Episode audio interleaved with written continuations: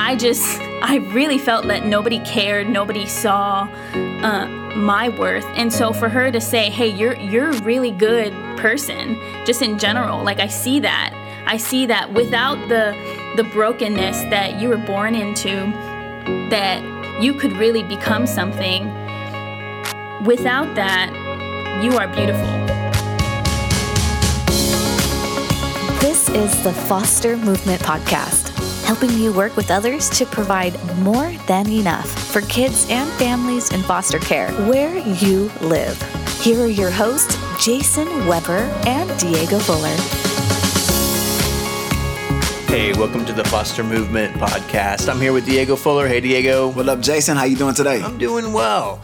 You doing all right today? Man, I am doing pretty good. Yo, last week I got to go to the movies with my family to go see the new Venom movie. Oh, nice. Yeah, it was pretty cool. It was Nice. cool. When's the last time you guys went to the Uh, movies? the last time, I don't know about. It might have been.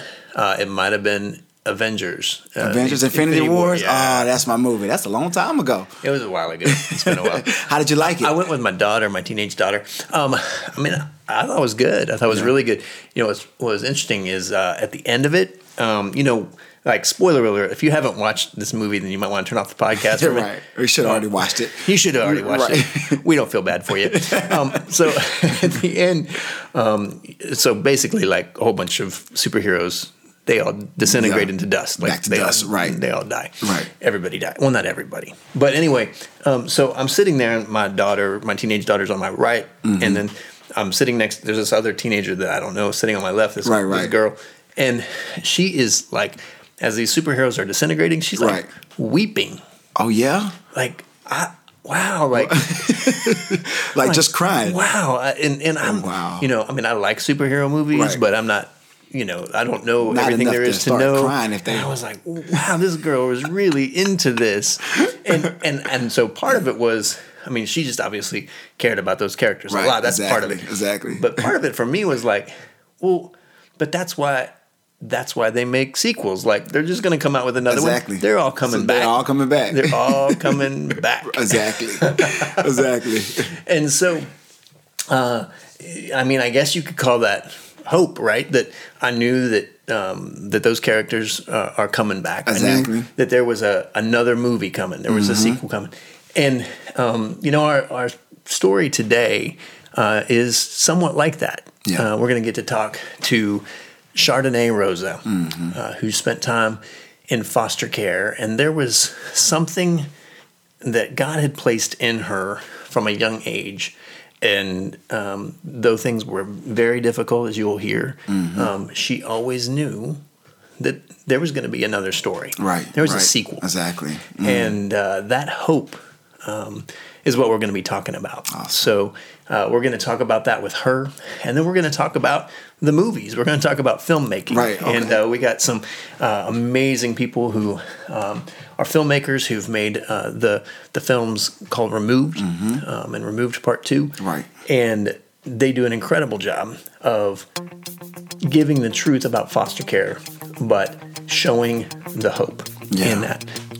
So we'll be talking to Nathanael and Christina Matanick about hope in filmmaking and hope in foster care. So let's go ahead and start with our interview with Chardonnay. I'm here with Chardonnay Rosa from Hawaii. Hello, Chardonnay. How are you? I'm doing good, Jason. So I've heard you describe your early growing up year Chardonnay as really chaotic. Uh, can you tell me what was that like for you? How did you feel during that time? my feelings from a really young age I realized that they weren't really validated. You know, I could cry and nobody would listen. I could get mad.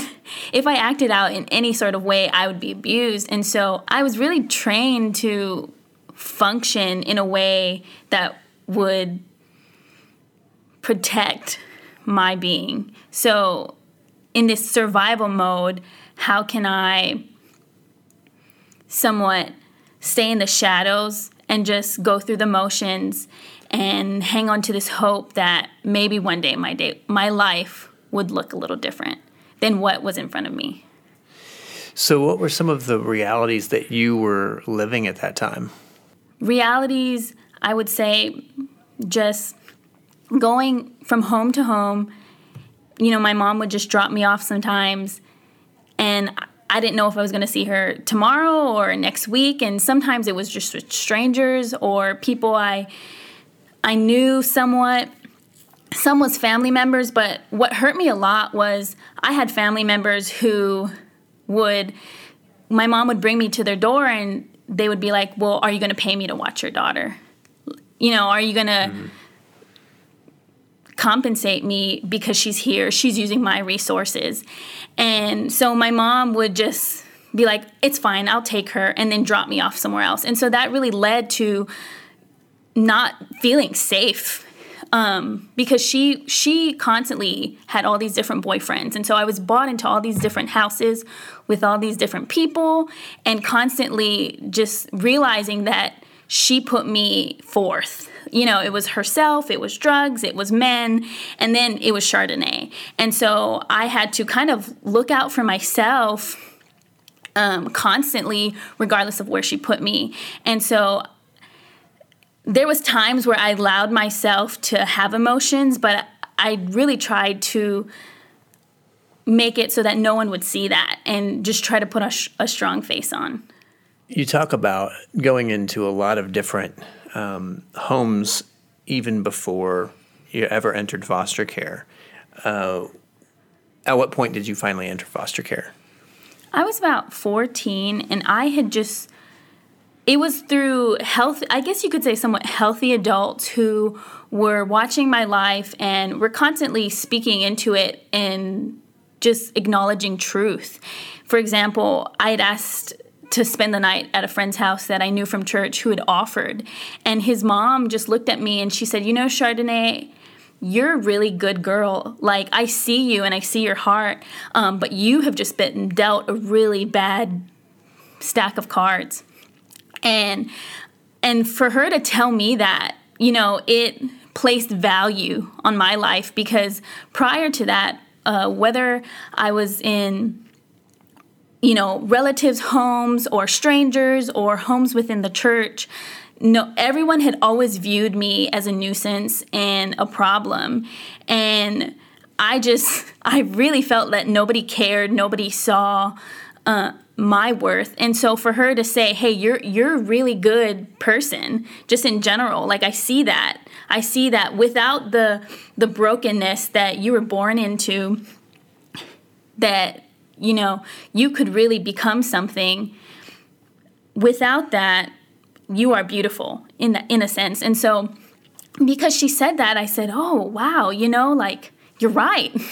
and so uh, she actually, my that particular friend's mom had posed the idea. She said, "Hey, have you ever considered calling calling CPS?" And of course, when sometimes you come from that lifestyle, they use CPS as a threat, like you better behave before I call CPS, or you know, if these people come and ask questions, you learn to lie because you're going to be taken away. And so it wasn't only me, but other kids I was around were painted this really bad picture of what C- CPS was. Um, and so when talking to her, she had painted another aspect, which was an aspect that offered stability. It meant that I would have a home, a roof over my head, you know, people there, and that my mom would not have control because she would just do with me really whatever she wanted. If I was living somewhere, she would either pull me out or manipulate the family into having her stay there with me. And so finally, after hearing my options, I was really at a breaking point where I'm 14. You know, I'm trying to get good grades in school and really when I got older, I realized I have a voice. So now I'm going to start speaking and, and testing. And it was at that age that I was like, I'm, I'm completely done. Like, I have a choice. I don't have to put up with this lifestyle of being around drugs and being around um, perversion and abuse and ne- neglect. I can choose now to somewhat change my surroundings. And so that was the, the point where I was like, I'm going to put myself into foster care. So how did that process work? What did you do? You, I mean, you you just called? Yeah, pretty much. Um, she provided my friend's mom provided me with the number, and she'd helped me call and the next day I had CPS workers at the door and they just asked me some questions and they at the time this particular friend's mom was did foster in the past and so they had let me stay with her temporarily um, however she'd become a little dysfunctional she'd picked up a drinking habit anyways long story short i was able to re- recognize red flags uh, and say, so I called up my CPS work immediately and I said, hey, I know dysfunction and this is dysfunction. And she was like, okay, Chardonnay, just get ready and go to school and I'll pick you up after. And so that was, she picked me up and that was, she led me to my second placement. I was almost put into a group home. Thankfully, they found a loophole in which I could go into a therapeutic home for emergency care for about 30 days. Now, Chardonnay, you have mentioned to me that uh, one of your earliest memories is uh, a still small voice that said something to you. Uh, what was that? So, really, my earliest memory was just this voice that said, Your life is going to be different. Your life is going to be different. And so, throughout my life, as I was watching my mother almost in like mourning because I just hated what I was around. I held on to this hope that said my life was going to be different. And really that was the I guess my mantra or my what I held on to um, for example, when I saw my mom getting beat up by her boyfriends, although emotionally, because of how much I was exposed to that and I was a, a, bit numb to it, like it didn't faze me. She could get beat up and I would just be watching TV. But internally, I said, my life isn't gonna look like that. I'm not gonna have a boy, you know, a husband that beats me. And when she was smoking drugs or fighting with people, I said, that's not gonna be me. So when there was kids around my age who were some offering me drugs or really wanting me to participate in the things they were participating in, I just said no. And it's funny because I remember telling someone no because they were trying to force me to smoke a cigarette. And I said no because my life is going to be different. And an older kid had looked at me and she said, Yeah, well, I used to say the same thing when I was your age, but look at my life now. She was like, You're going to eventually become just like me. So it's your choice if you want to start now or later. And in my head, with everything, clinging on to that hope of no, that's not going to be me. Like my mission is that my life is going to look different. So, clinging on to that hope, was there ever a, a point in your life where you realized that that went from hope to reality? That no, my life is not only going to be different, it is different. Do you remember a moment like that? Well, at about 11, I was invited to church. And so I, you know, asked the people I was living with, hey, can I go? And so they said, yeah, we'll allow it. So I step into the church and instantly I just, I knew that my surroundings were different because for the first time in my life, I, I looked at these people's faces and I began to see joy. And something in me said, I want that joy. I want what these people have. And so really church became my escape place. Anytime, anytime I had a chance to go, whether it was Tuesday or Wednesday or Friday um, or Sunday, I would I'd be like, sign me up. And so it was through that process of just wanting to be in a different environment that thought of me, my life is going to be different, started to come into play. And so one of the most pivotal moments I would say was one day there was a guest speaker that came over and mid mid sermon he stopped and he like turned his head and he said hey little girl you stand up. And and I remember being in the front row on the side and standing up and he looked at me. He said I really feel like the Lord wants me to tell you right now I love you. And at that moment you know going to church you constantly hear Jesus loves you. And but for me, I was like, yeah, he loves everybody. But for a man to stop his sermon and really say it, it was like for the first time it resonated in my heart and I thought, wow, I'm loved. Because it's it's it was said in a special way. It was independent, regardless of anyone around me. And so I remember just crying for the first time, like this barrier that I had within my heart just broke down. And I, then I no longer came because the joy on people's faces. I came because I realized this is where my source of love comes from. And after that point, you know, I remember people worshiping God and thinking, wow, I wish one day I would be worthy enough to lift my hands. And so it was just very ironic just having this mindset to feel so low that I, I can't even worship the God that everyone else is worshiping. Um, but through my time there, although my life didn't change, like my situation, my home situation didn't change, and the chaos didn't change, but there was just this hope now that was attached to that phrase where I thought, okay, now I can live my life in this chaos, but cling on to something. Mm. That's so powerful. That is so powerful. So that happened when you were 11. Mm-hmm. Um, and at 14, you went into foster care. And you were in foster care until when? Well, you know, the initial plan was reconciliation with my mom.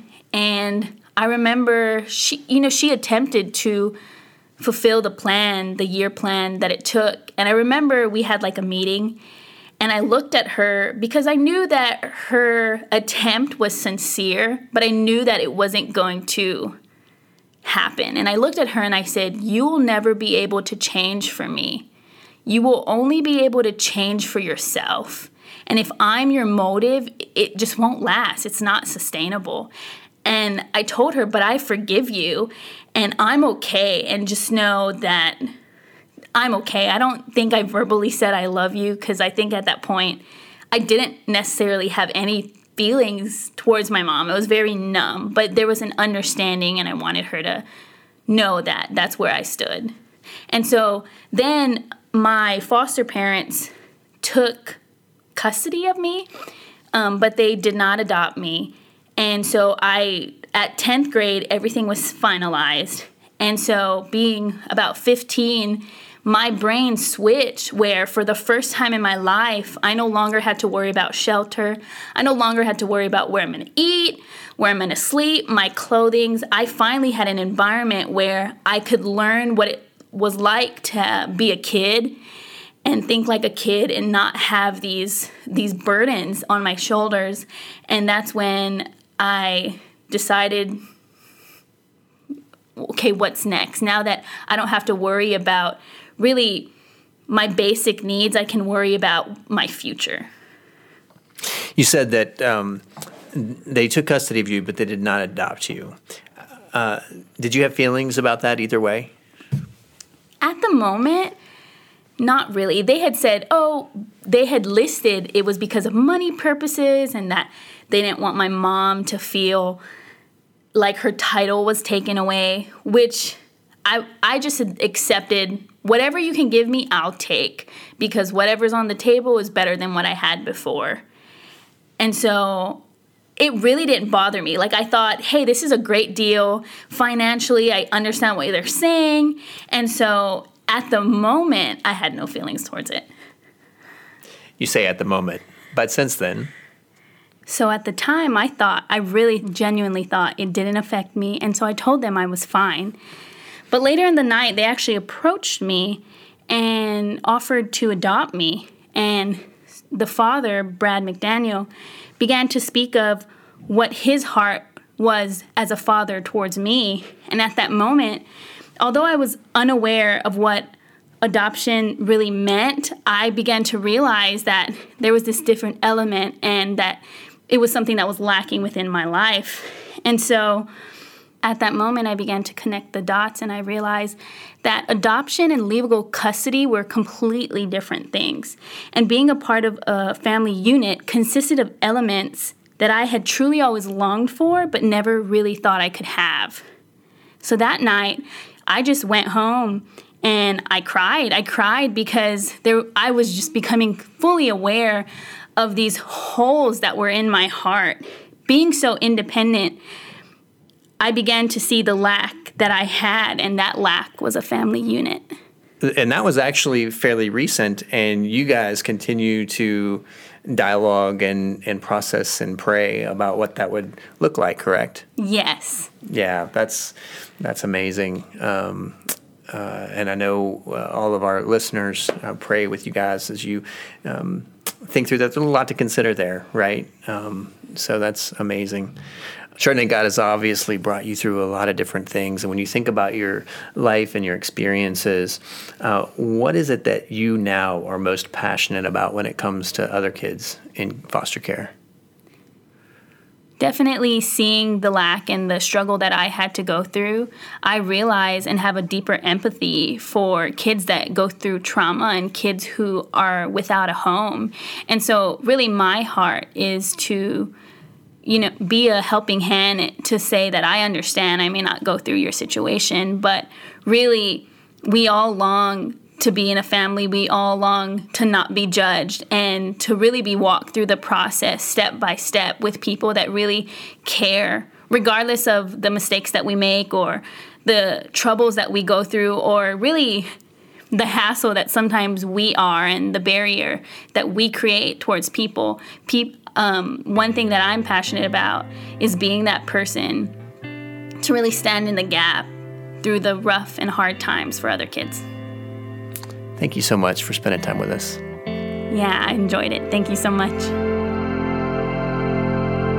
She's amazing, right? Man, she's awesome. Um, you know, it strikes me that she had this hope mm-hmm. um, that things are going to be different for her. Right. And she was able to hold on to that. She would face these other things, uh, this girl that was talking about smoking, mm-hmm. um, these other things that through all of that, mm-hmm. she just clung to that anchor and it kept her from being, you know, tossed around. Right. And what blows my mind is that she's um, a lot of kids and students and just young people they give in to their that peer pressure, you know. But when the young lady asked her, "Hey, do this and do that and smoke this," she was like, "No, because my life is gonna be different," you know. And so, yeah. um, and she stood on that. Man, that's that's amazing. You know, it's amazing the power of hope and mm-hmm. how it provides a guiding, uh, sort of a north star, right, uh, for all of us. Yeah, right. We all. Um, carry on every day because we hope for something. Exactly. And that element of hope um, is, of course, crucial mm-hmm. to just making it through the next day sometimes. Exactly. Um, but it's also a really important element of storytelling. Right. And our next guests, uh, Nathanael and Christina Matanick, they are uh, tremendous filmmakers. We mm. mentioned at the beginning. Yeah, awesome. Um, and they have created some films that have made a huge yeah. impact uh, in the foster care world. They do a tremendous job of capturing the realities yes. of foster care mm-hmm. and still making sure that this element of hope mm-hmm. is there. Right. So let's listen to that interview with Nathanael and Christina Matanick. I'm here with Nathanael and Christy Matanick, and they have produced a couple of films uh, that many of you are going to be familiar with uh, called Removed and then Removed Part Two. Uh, amazing pieces of work that uh, many advocates in the foster care space uh, have used uh, over the last several years to just help others understand the realities of foster care. Um, and we are thrilled that they're able to spend some time with us uh, talking a little bit about hope. Uh, guys, welcome. Thank you so much. Thank you so much for having us. Yeah, we're, thanks, yeah, Jason. We're excited. So, um, you guys, I'd, I'd love to uh, first find out from you how it became important to you to tell the stories of kids in foster care. So, yeah, we were actually in, well, started when we were in training to become foster parents. And um, the first class, they were showing us a PowerPoint of what kids in foster care might say if they if they were able to articulate the things that were on their hearts. And um, it was well put together in the sense that it gripped our hearts. But other than that, it was it was it was you know it wasn't that well put together in the sense that it wasn't that great. Um, but it kind of the vision for okay, wow, so much of our training has been about what it's like to be a foster parent and how to be a foster parent. And very little of it had been this is what it's like for the kid, except for that one particular PowerPoint. And I remember um, turning to Christy while we were watching it and saying, we have to make this as a film. Like we have to make the film version of this PowerPoint. Um, and so that was really what started it. So, in those films, you guys do an incredible job of capturing gut wrenching uh, despair at times of foster care and what can be involved in that. And, and like you said, what it's like for a child going through that. Um, but yet, you always seem to incorporate hope. Why is that important to you? I think, I mean, part of it is as simple as just when you're making a film, it needs to be entertaining so that people will watch it. And I don't think anyone is interested in watching something that is just purely depressing. I feel like there's so many amazing movies that are coming out that are depressing. And I think to myself, I really want to see that movie, but I never get around to it because I'm not interested in just being depressed. And I think part of it is that, where it's just like it needs to be watchable. I think the more important reason is simply that we're casting a vision, or we have to cast a vision for what life can be. Um, I think when we realize that kids who are going to be watching this are actually going to be living the same story, it's we have to be able to to cast a vision so that they can come away from watching it feeling like they can come out of it. So, in as a general principle, what role in uh, storytelling does that that idea of hope play? I mean, obviously, it makes it more watchable, but what does it what does it do for a storyline?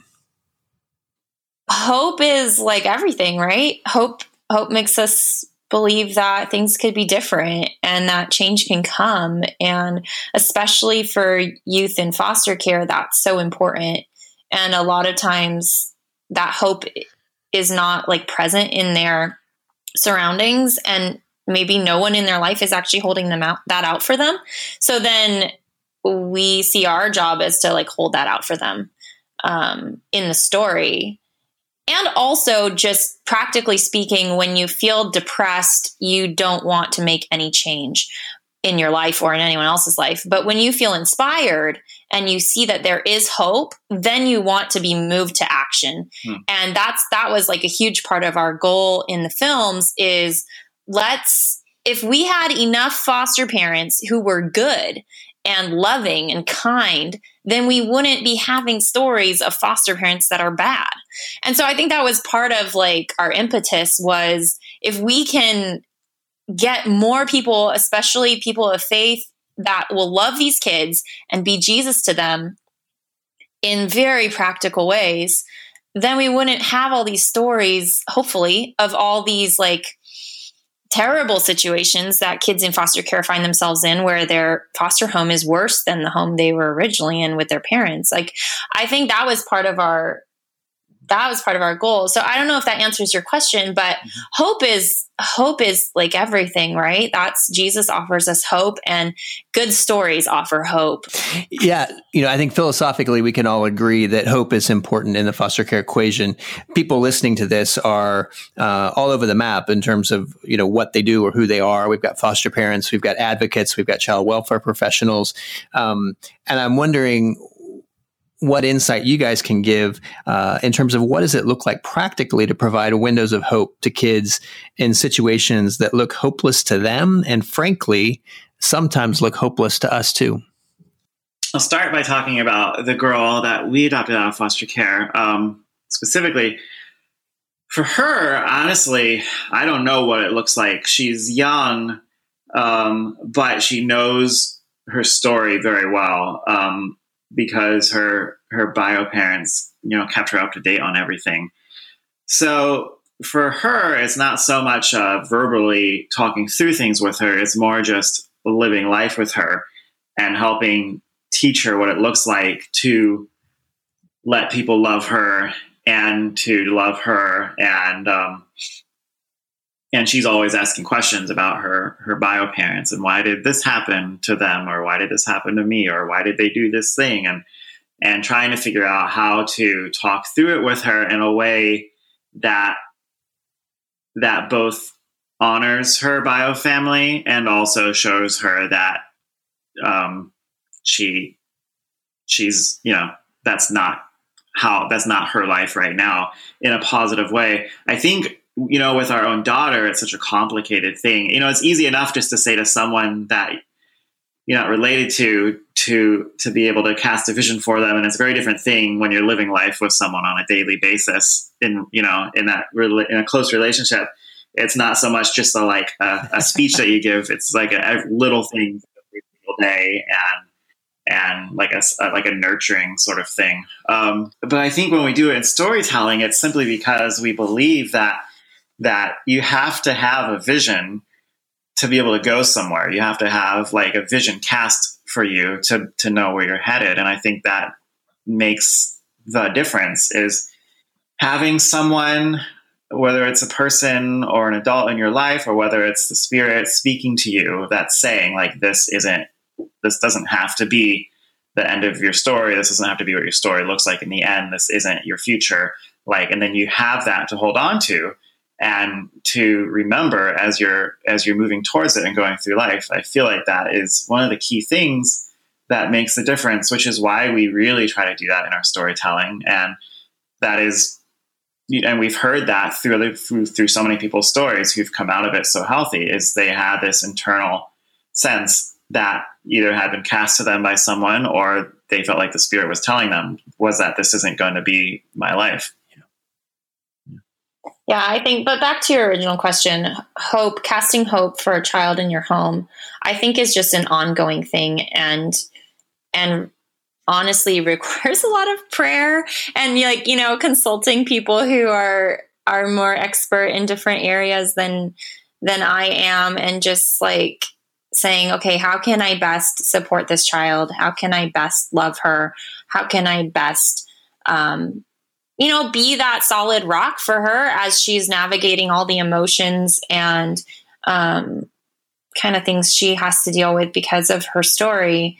How can I be that safe space and then cast the hope as necessary or just show it, you know, showing a different life and what what that looks like. I think it's different for each child in terms of like specifically how you're going to do that. Yeah. So you guys are working on a, a new project that I am super excited about um, telling the stories or allowing uh, former foster youth to tell their stories in a in a book uh, that that you guys are compiling and um, you know in light of your comment earlier Nathanael about you know just the sort of the luxury of being able to write a script um, and and being able to introduce elements of hope in that very deliberately is sort of a different thing than living it out uh, for real. Uh, but here's this project that you're working on that it, you know it's just taken straight out of the experiences of uh, former foster youth, and so I'm interested to hear um, how this idea of, of, of hope and highlighting that uh, has come into play as you've interacted with some of these stories. Yeah. So we're really, we've been loving and feeling so honored that we get to read these stories. Um, yeah, I mean, Christy mentioned when we made Removed, we started getting hundreds and hundreds of messages from current youth in foster care or alum, foster alum. And it felt like such, like that for us was like the reason we made the film and the reason we made part two. Um, that um, just realizing like wow like this is actually uh, we actually have the opportunity to uh, interact with the people who are actually going through it and they're responding to it in a positive way um, it made it just i think that our takeaway from all these messages was that there is a desire to be heard and to be known and we have this this whole uh, community of people who are in situations where they have where they have to have such tremendous resiliency to get through it well. Yeah, I think we found that the youth and the adults who were in foster care they are so desiring to help other kids in foster care. Mhm. it's really it's really amazing. They want their stories shared because they want other kids who are in it to know that they can have a different life. And for many of them no one was there like rooting them on and they want to be that for someone else for Mhm. another kid. And one of the things uh, one of the things we say about this podcast is um, that their voices make us better. And so i just uh, appreciate you guys um, creating uh, that resource uh, because it's true that their voices uh, inspire us. They give us hope uh, they help us give hope to others and so really grateful for what you guys uh, have done and continue to do what is the name of the book. Now, just to be clear, it hasn't come out yet. Uh, you're in the process of, of putting it together. But um, if people want to learn more about it, what is the name of it and where do they go? Yeah, so the book's not done yet. We really, so we're self-publishing it, and we really want the foster care community to to. We don't want this to be something that we're doing. We want this to be a project of the entire foster care community, and it's not so much us publishing a book; it's more us as a community um, helping these kids share their own stories. Um, so right now, we're calling it the Foster Care Anthology.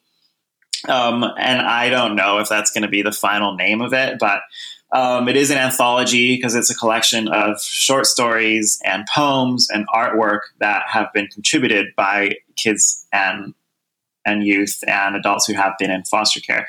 So if people want to learn more about it, um, you can go to fostercareanthology.com Thanks for um, the stories that you've told and the stories you continue to tell. And uh, it's a, an enormous contribution to the movement um, and to all of our families. So thanks so much. Thank you so much, Jason. We appreciate you. So they are great to talk to. Yeah, they was awesome. Um, I love how they incorporate this element of hope into their storytelling. Right. Um, they are very, very real. And if you've seen either of those movies, you know it gets It very is real. real. Yes. Um, Great. But they don't leave us without hope. right. Um, they they give us that anchor to hold on Mm-hmm. to, and you know it makes me think: what can we do for the kids that are around us that we interact with every day? Yeah. uh, to plant those seeds of hope with them as well. Well, we are so grateful for the Matanicks. We're grateful for Chardonnay, and we're grateful for you. Thank you so much for joining us. Uh, we want to hear from you. Come find us on Facebook at the Foster Movement Podcast page, and you can get today's show notes um, and learn more about our guests at fostermovementpodcast.org. Now, we've got a lot of things on our website that uh, we hope will help you. Uh, every one of you has the ability to help provide more than enough for kids and families in foster care right where you live. And we have created a number of tools and videos and this podcast all for the purpose of helping you to do that. Uh, that is something that God has uniquely placed you uh, in the place where you live to provide more than enough, and we want to help you. So, if you want to learn more about uh, the tools that are available to you, uh, please go to cafo.org backslash foster movement. That's cafo.org backslash foster movement. Well, until next time, thanks for all you do to speak up for kids and families in foster care. We're here to help you do that until there's more than enough. This has been the Foster Movement Podcast. Join Jason Weber and Diego Fuller next time as they and their guests help you work with others to provide more than enough for kids and families in foster care where you live.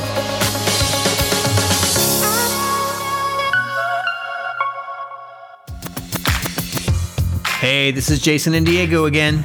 Yes, and we're still here because there's a couple of things that we want you guys to know. That's right. First of all, be sure to download the free PDF we created especially for listeners of this podcast. It's called Key Things Former Foster Youth Want You to Understand About Caring for Current Foster Youth. This thing is beautiful and full of wisdom and insight from those who've been there. And I'm telling you, you need to print these babies out and give them to foster parents and applicants you work with because these things are amazing. Just go to morethanenoughtogether.org backslash free download. That's morethanenoughtogether.org backslash free download. Also, as you know, the Foster Movement Podcast is a limited series of just 18 episodes. But listen, it's okay. Don't be sad. Here's why because there's more where that came from. Tell them, Jay. That's right. More Than Enough has produced a whole family of podcasts, one of which is called the More Than Enough Podcast.